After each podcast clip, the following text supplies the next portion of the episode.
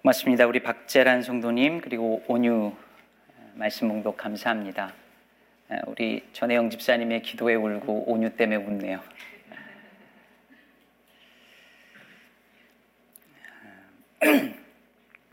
여러분이 생각하는 예수님은 어떤 분이십니까? 예수님을 어떤 이미지로 표현할 수 있다면 여러분 머릿속에 그려지는 예수님은 어떤 분이신가요? 이런 예수님은 어떤가요?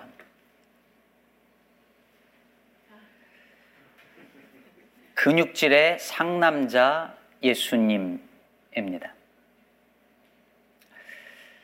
예수님은 목수의 아들이었기 때문에 기생 오라비 같이 생기지 않았을 것이고 어, 얼굴은 검게 그을리고 그리고 구릿빛 피부에 근육질의 남성이었을 것이다 라고 생각하고 주장하는 사람들이 많이 있습니다. 성전에서 장사하는 이들을 보시고 그냥 엎어버리시는 그런 과격한 남자 예수인 것이죠. 하지만 예수님을 남자 중에 남자로 묘사하는 것은 19세기 말 미국 사회에서 유행처럼 번졌던 남성성 회복 운동과 연관이 있습니다. 당시 미국 사회가 지나치게 여성화되어 있다라고 느끼고 그것을 우려하는 미국인들, 특히 사회 지도층들이 많았습니다. 실제로 19세기는 이 미국 사회가 빅토리안 시대, 그 시대의 센티멘탈리즘이 미국의 문화, 교육, 미술, 종교, 예, 거기 전반적으로 다 퍼져 있을 때였고, 그래서 그런 센티멘탈리즘의 영향을 받은 이 교회 안에 여러 이유가 있지만, 산업화 이유도 있지만, 여성들이 신앙의 교육을 거의 다 맡게 됩니다. 그러다가 19세기 후반 들었으면서 이런 현상을 우려하는 백인 남성 지도층들이 많았는데요. 우리 어릴 때도 남자애가 여자애처럼 말하거나 행동하면 어르신들이 뭐라고 했던 것처럼 미국 사회도 19세기 말 20세기 초에 계집애 같은 남자아이를 걱정하고 우려하는 부모들이 많았습니다. 심지어 이것을 국가적인 위기를 넘어서서 인종적 위기로까지 여기게 된 것이죠. 특히 미국의 26대 대통령이었던 티오도르 흔히 테디라고 불리는 루즈벨트 대통령은 전쟁을 해야 되는데 이 남성들이 전쟁을 두려워하는 유약함을 보인다고 하면서 그것을 비판하고 강한 남성성을 강한 국력과 연관지어서 강조하게 됩니다. 이런 흐름에 따라서 미국 사회는 점점 과거의 절제, 금욕, 품위를 강조하던 교육 분위기에서 열정적이고 활동적이고 그리고 야성적인 품성을 강조하는 교육으로 바뀌어가기 시작합니다. 박싱이나 미식 축구가 미국의 대표적인 스포츠가 된 것이 바로 이때입니다. 문제는 이런 사회적 분위기가 기독교와 만나기 시작했다는 것이죠. 미국의 남성성 회복 운동과 기독교 신앙이 만나면서 생겨난 것이 소위 muscular Christianity. 번역을 하면 근육질의 기독교 혹은 남성적 기독교가 될 수 있겠죠. 이 당시에 생겨나서 활성화된 것이 바로 YMCA입니다. 그리고 조금 전에 보셨던 것처럼 미식 축구 선수들이 무릎 꿇고 기도하는 것. 이게 머스큘라 크리스천니티의 대표적인 이미지가 되지요. 즉 거친 남성성이 신앙의 한 덕목으로 자리를 잡기 시작을 한 것입니다. 이때부터 등장한 것이 바로 남자다운 예수 이미지입니다. 예수님을 유약하고 부드러운 그런 이미지, 센티멘탈한 어떤 이런 이미지를 이미지가 아니라 더 다부진 모습의 남자로 그리고자 한 것이죠. 그 시작은 저와 여러분이 제일 잘 알고 있는 바로 이 이미지입니다. 워너 셀몬의 Head of Christ라고 하는 작품입니다. 이 작품은 지금은 그렇게 보이지 않지만 이 당시 저 그림은 남자다운 남자를 그려달라는 요청에 의해서 만들어진 그림입니다. 남자다운 백인 남자이죠. 문제는 이런 예수님의 남성성을 강조하는 이 이미지가 점점 더 호전적으로 바뀌고 이것이 미국의 복음주의 개신교회의 그 공격적이고 호전적인 신앙을 반영하거나 강화시키는데 사용되어 왔다는 것이죠. 심지어 전쟁을 정당화하는 데도 쓰여집니다. 예를 들어 이렇게 총을 든 예수님이 등장하기 하게 되는 이유, 배경이기도 합니다. 예수님에 대한 이들의 이런 이해가 예수님은 manly man이라고 real man이라고 생각하는 이런 이해가 누군가를 공격하거나 폭력을 사용해서라도 자기 것을 지켜내려고 하는 공격적 신앙을 만드는데 사용되어져 온 것입니다. 보시다시피 여러분 우리가 예수님을 어떤 분으로 아느냐는 우리 그리스도인들의 신앙만이 아니라 우리의 삶과 우리의 태도와 삶의 모든 것에 영향을 끼칩니다. 우리가 믿는 대상에 대한 우리의 이해가 우리와 우리 주변을 다 형성하기 때문인 것이죠. 그렇다면 우리는 스스로에게 이제 질문을 던져야 합니다. 여러분에게 예수님은 어떤 분입니까? 우리에게 예수님은 누구이기에 우리는 이렇게 살고 있는 것일까요? 오늘 본문 출애굽기 4장 후반부에 보면은 모세와 아론이 하나님의 산에서 만난 후에 이제 이스라엘 백성들을 모아놓고 하나님께서 명하신 말씀을 전합니다. 그러자 백성들이 하나님께서 그들의 고난을 살피셨다라는 말씀을 믿고 경배를 드려요. 모세가 걱정했던 것과 달리 일이 순조롭게 진행됩니다. 아, 하나님이 다 예비해 놓으셨구나 하며 모세가 마음을 놓았을 거예요. 자, 이제 모세와 아론이 파라오에게 찾아갑니다. 그리고 하나님의 명령을 전하죠. 5장 1절을 보면 그 후에 모세와 아론이 바로에게 가서 이르되 이스라엘 하나님 여호와께서 이렇게 말씀하시기를 내 백성을 보내라 그러면 그들이 광야에서 내 앞에 절기를 지킬 것이니라 하였나이다. 내 백성을 보내라. 그런데 모세의 기대와는 달리 바로 왕이 이것을 거절하면서 이렇게 말합니다. 2절이죠. 바로가 이르되 여호와가 누구이기에 내가 그의 목소리를 듣고 이스라엘을 보내겠느냐 나는 여호와를 알지 못하니 이스라엘을 보내지 아니하리라. 여러분, 바로 이 구절, 지금 파라오 왕이 말한 이 한 구절 속에 앞으로 펼쳐질 열 가지 재앙을 받으면서도 바로 왕이 이스라엘 백성을 절대로 보내주지 않으려고 한 이유가 담겨져 있습니다. 여호와가 누구이기에 도대체 여호와가 누군데 내가 그 말을 들어야 하느냐? 나는 여호와를 알지 못하니 이스라엘을 보낼 수 없다 이렇게 말하죠. 여호와 하나님이 누구인지를 알지 못하는 것 그것이 바로 왕이 끈질기게 이스라엘을 내보내 주지 않은 이유였습니다. 여러분 사실 바로 입장에서는 이게 너무 당연한 거죠. 왜냐하면 이집트에는 이집트 사람들이 섬기는 수많은 신들이 있었어요. 근데 여호와라는 신은 처음 듣는 신이에요. 더구나 더군다나 여호와가 누구길래 라고 했더니 모세가 3절에서 이런 말을 합니다. 히브리인의 하나님이 우리에게 나타나셨은 즉 이렇게 말하죠. 여러분, 본래 히브리라는 말은요. 이 말의 뜻은 강을 건너다 이런 뜻이에요. 강을 건너다. 무슨 강을 건넌 거예요? 메소포타미아 갈대아우르 그 지방에서 유프라테스 강을 건너서 가나안 땅으로 온 사람들이란 말이에요. 그러니까 이, 이 히브리인이라는 말은 특별한 민족이나 어떤 국가의 어떤 구성원, 시민들이 아니라 그냥 국경을 넘어서 이리저리 떠돌아다니는 떠돌이들을 가리키는 말입니다. 그게 히브리인이라는 말의 의미예요. 근데 당시 제국이었던 이집트 왕에게 더군다나 신의 아들로 여겨지던 바로 왕에게 히브리인의 하나님이 나타났다는 게 무슨 의미가 있겠어요? 얼마나 우습게 들렸을까요? 그러니 여호와라고 하는 신은 바로 왕이 알지도 못할 뿐더러 알 필요조차 없는 왕이었을 것입니다. 결국 바로가 어떻게 하죠? 모세의 말을 듣고 이 이스라엘 사람들에게 더 노역을 시킵니다. 그러면 애굽의 벽돌을 만들 때에는 썩어가는 이 집, 썩어가는 짚을 그 사이에 넣어가지고 접착력을 높였습니다.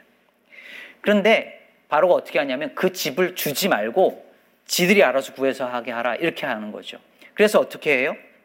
백성들이 다 흩어 이스라엘 백성들이 흩어져서 곡초 그루터기 를 거두어서 그 집 대신 사용합니다. 근데 이 곡초 그루터기는 너무 드라이해서 접착력이 생기지 않는 거예요. 그러니 벽돌을 만드는데 얼마나 힘들겠어요.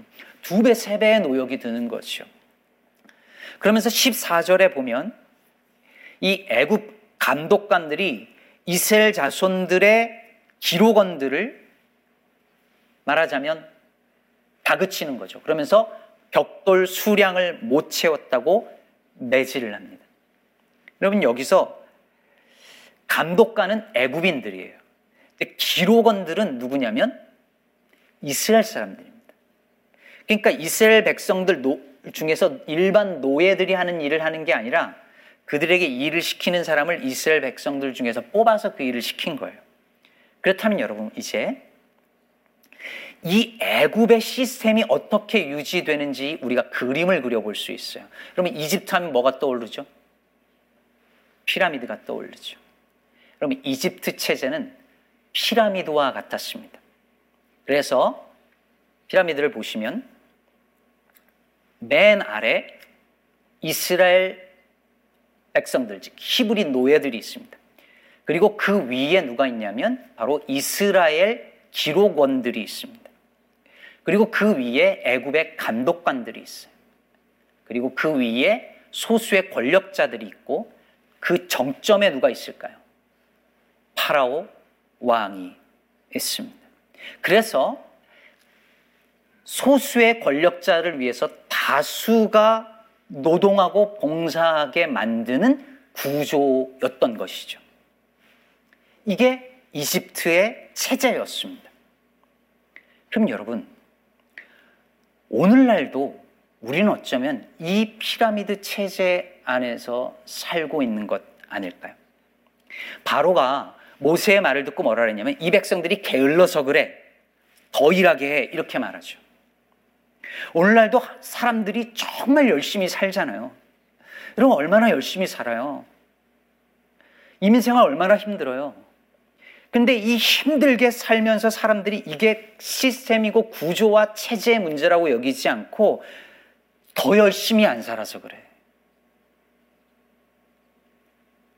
더 열심히 살아야 돼. 그러면 행복해질 수 있어. 네가 이렇게 사는 건 더 열심히 살지 않아서 그런 거야. 능력이 없어서 그런 거야. 라고 생각하게끔 만듭니다. 그런데 그 중에 오늘 본문 속에 이 이스라엘 기록원 같은 사람들이 있는 거예요. 너도 열심히 하면 한 단계 올라가서 저 사람들처럼 될 수 있어 라고 믿게 만드는 소위 모델 마이너리티 같은 아시안들이나 성공한 흑인들 같은 사람들을 제시해 주는 거죠. 오늘날도 이 애굽 체제는 우리 주변에서 우리 안에서 여전히 견고하게 지속되고 있는 것입니다. 그런데 여러분, 이제 이게 중요한데요. 이 애굽의 피라미드식의 압제 체제가 가능했던 이유가 무엇이었을까요?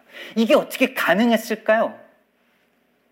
당시 노역을 하던 누구도 이게 잘못됐다고 생각하지 않고 저항하지 않았던 이유가 무엇일까요? 그것은 그들이 가지고 있었던 신에 대한, God에 대한 이해 때문이었습니다.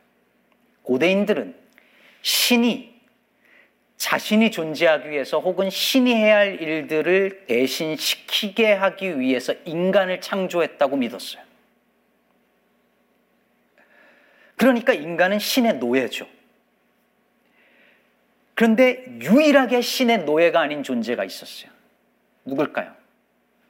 파로, 파라오, 그 바로 왕입니다.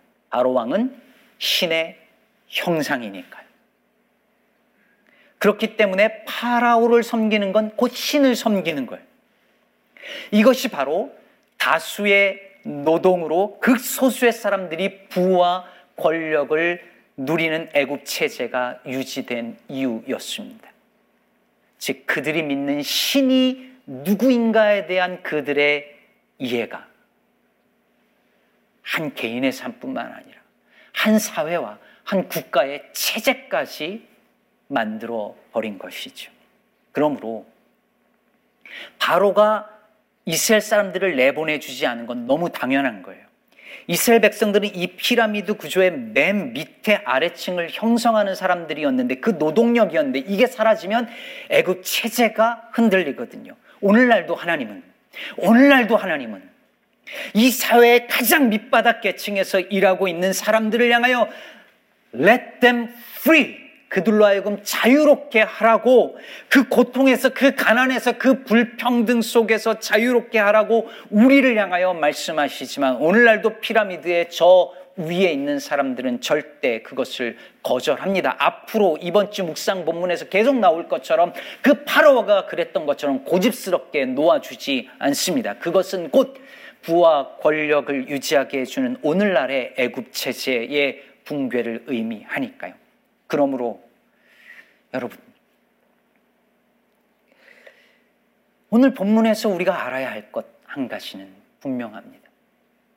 이 모든 것이 이 모든 악한 구조가 이 모든 세상의 사람들이 힘겹게 오늘도 살아가고 있는 이유가 무엇이냐면 결국은 하나님을 모르기 때문이라고 말하고 있는 것입니다.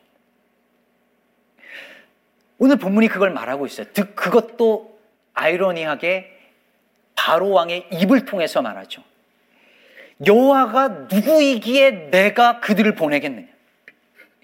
여호와가 누구이기에 이 체제의 가장 밑바닥에서 노동력을 감당하는 그들을 자유롭게 하겠느냐? 나는 여호와를 알지 못하니 내보내 주지 않겠다라는 것입니다. 다시 말해서 우리가 돈의 노예가 되고 일의 노예가 되어서 살고 있는 것 사람이 사람을 억압하는 것, 부가 소수에게 집중되어서 살고, 살게 만드는 이 악한 모든 체제는 결국 이 세상이 우리가 하나님을 여호와 하나님을 알지 못하기 때문에 그 하나님을 제대로 알지 못하기 때문에 일어나는 일이라고 하는 것입니다. 그래서 사랑하는 여러분, 하나님께서 우리에게 원하는 한 가지가 있다면 그것은 하나님을 아는 것입니다. 하나님을 더 아는 것입니다. 하나님과 그분의 아들 예수 그리스도를 아는 것입니다. 여러분 우리가 예수 믿고 영생을 누린다라고 말, 말할 때 그 영생이 뭐죠? 영생이 무엇입니까? 요한복음 17장 3절은 이렇게 말합니다. 영생은 곧 유일하신 참 하나님과 그가 보내신 자 예수 그리스도를 아는 것이라고 말합니다. 호세아서 6장 6절은 이렇게 말합니다. 나는 인애를 원하고 제사를 원하지 아니하며 번제보다 하나님을 아는 것을 원하노라. 여러분 하나님을 아느냐 모르느냐 하나님을 어떤 분으로 아느냐가 우리의 인생과 이 세상의 모든 것을 결정합니다. 여러분들의 삶과 일상과 여러분들의 가족과 직장의 모든 것과 이 사회와 이 세상의 모든 것이 우리가 하나님을 어떤 분으로 아느냐 그것에 달려져 있다는 것입니다. 그러므로 여러분 신앙의 여정은 결국 하나님을 알아가는 과정입니다. 하나님은 우리 인생의 전체를 통해서 그분을 알아가기를 원하십니다. 내게 일어나는 모든 일은 저와 여러분에게 일어나는 모든 일은 여러분의 인생에서 겪고 겪어왔고 겪고 있는 모든 일은 단 하나의 목적 하나님을 알게 하기 위함입니다. 제가 뉴제주에서 이쪽으로 이사 온 지 2년하고도 5개월째가 되어져 가고 있어요. 이곳에 와서 제가 참 많이 듣는 질문 중에 하나가 이런 거예요. 시카고에 왜 오셨어요? 뉴저지가 더 좋은데 왜 시카고 오셨어요? 이런 질문을 굉장히 많이 받아요. 이부, 이쪽에 사는 분들이 서 눈에 볼 땐 뉴저지가 훨씬 살기 좋은데 왜 일로 오셨냐는 그런 뉘앙스예요, 항상. 시카고는 사람들 유입이 적고 오히려 사람들이 빠져나가는 도시이고 목회 환경도 별로 좋지 않은데 왜 오셨냐는 것이죠. 엊그저께 만난 어떤 분은 저에게 한국으로 가셔도 됐을 텐데 한국이 훨씬 더 역동적이고 목회 환경도 좋은데 목사님 거기 더 잘 어울리실 것 같은데 왜 미국에 남아 계시냐고 물어요. 여러분 이런 질문에 대한 모범 답안은 이런 것이죠. 어, 목사는 하나님이 가라는 곳이면 어디든 갑니다. 시카고 기쁨의 교회 와 보니 제가 왜 시카고에 와야 했는지 알겠네요. 뉴저지나 한국보다 시카고가 좋아요. 이 모범 답안인데요. 사실 빈말이 아니라 저 정말 그렇게 믿거든요. 근데 여러분, 때로 이런 믿음이 혹 흔들리더라도 제가 믿는, 제가 정말 굳게 믿는 한 가지는 제가 이곳에 있는 이유? 제가 이렇게 살아가는 이유? 아니, 제 인생 전체에 하나의 이유와 목적이 있다면 그것은 하나님을 알아가는 것. 그것입니다. 하나님을 알게 하기 위해서 하나님은 오늘도 제게 이렇게 하시고 그렇게 하셨습니다. 때로는 제가 원하고 기대하는 결과가 나타나지 않는다 하더라도 말이죠. 모세가